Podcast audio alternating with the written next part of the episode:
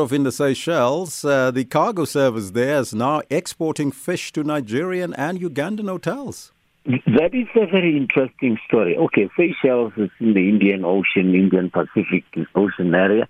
It's an island that you know it's mainly based on tourism, the, the economy there. Quite an expensive place sometimes if you try to visit. But the fact that it's exporting fish to Nigeria and Uganda is interesting because one, in Uganda, Uganda relies on Lake Victoria because it's, it's landlocked. And over the past few years, Lake Victoria has been suffering because of in, inconsistent rainfalls. So the water would be below the level and it will threaten the, the, the fish population there. But also overfishing has been an issue. But the one that I really interest in, I have an interest in the Nigeria story because we talk about Somali piracy all the time, Elvis, but there's the piracy is due to Chinese fishes catching more fish than the locals can afford to collect. And because of the international action stopping the Somali piracy, most of the illegal activities by the Chinese have moved to West Africa, and that could be the reason. Okay, Nigeria has a huge population, so they will always be importing, but they are also having a lot of fishing happening. So the fact that they are now starting to import as much as they are from the Seychelles, which is so far away, tells you maybe we are overlooking the impact of illegal fishing hmm. overfishing by foreigners in West African waters.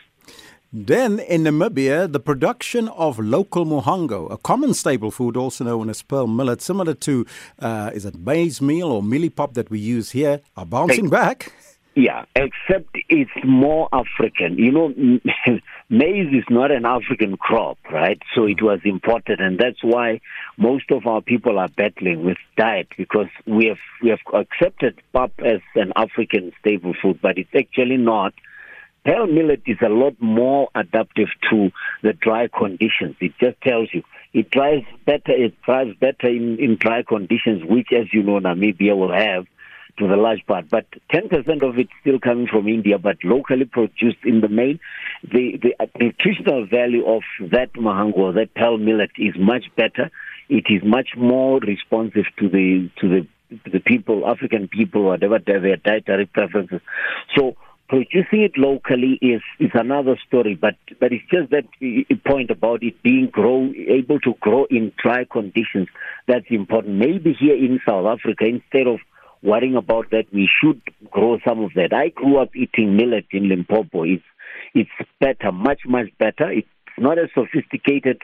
We were wishing to eat maize meal because it looked like we were richer when we did that, but considering that maize is not an African crop, perhaps this is what Namibia can teach us. There you go. And in Nigeria, the hospitals are turning back patients as the doctors there, the resident doctors, begin a strike. It's, it's a depressing story, Elvis. Just think about where we are with the COVID pandemic and new variants coming into the mix. And somehow we take our healthcare workers for granted because here we have a situation in Nigeria where the doctors have been asking for better working conditions, but they realize that they have come to the point where desperately they have to make their point by going on strike. But it's such a problem because it can have so many spin off effects. Nigeria is way too central. One is just too overpopulated for this to happen. But secondly, it is connected to the rest of West Africa. So if it goes on strike and the pandemic gets out of control there because doctors are not able to operate, we, we might be looking at other external intervention and, and the, the recovery from the pandemic might not go as planned.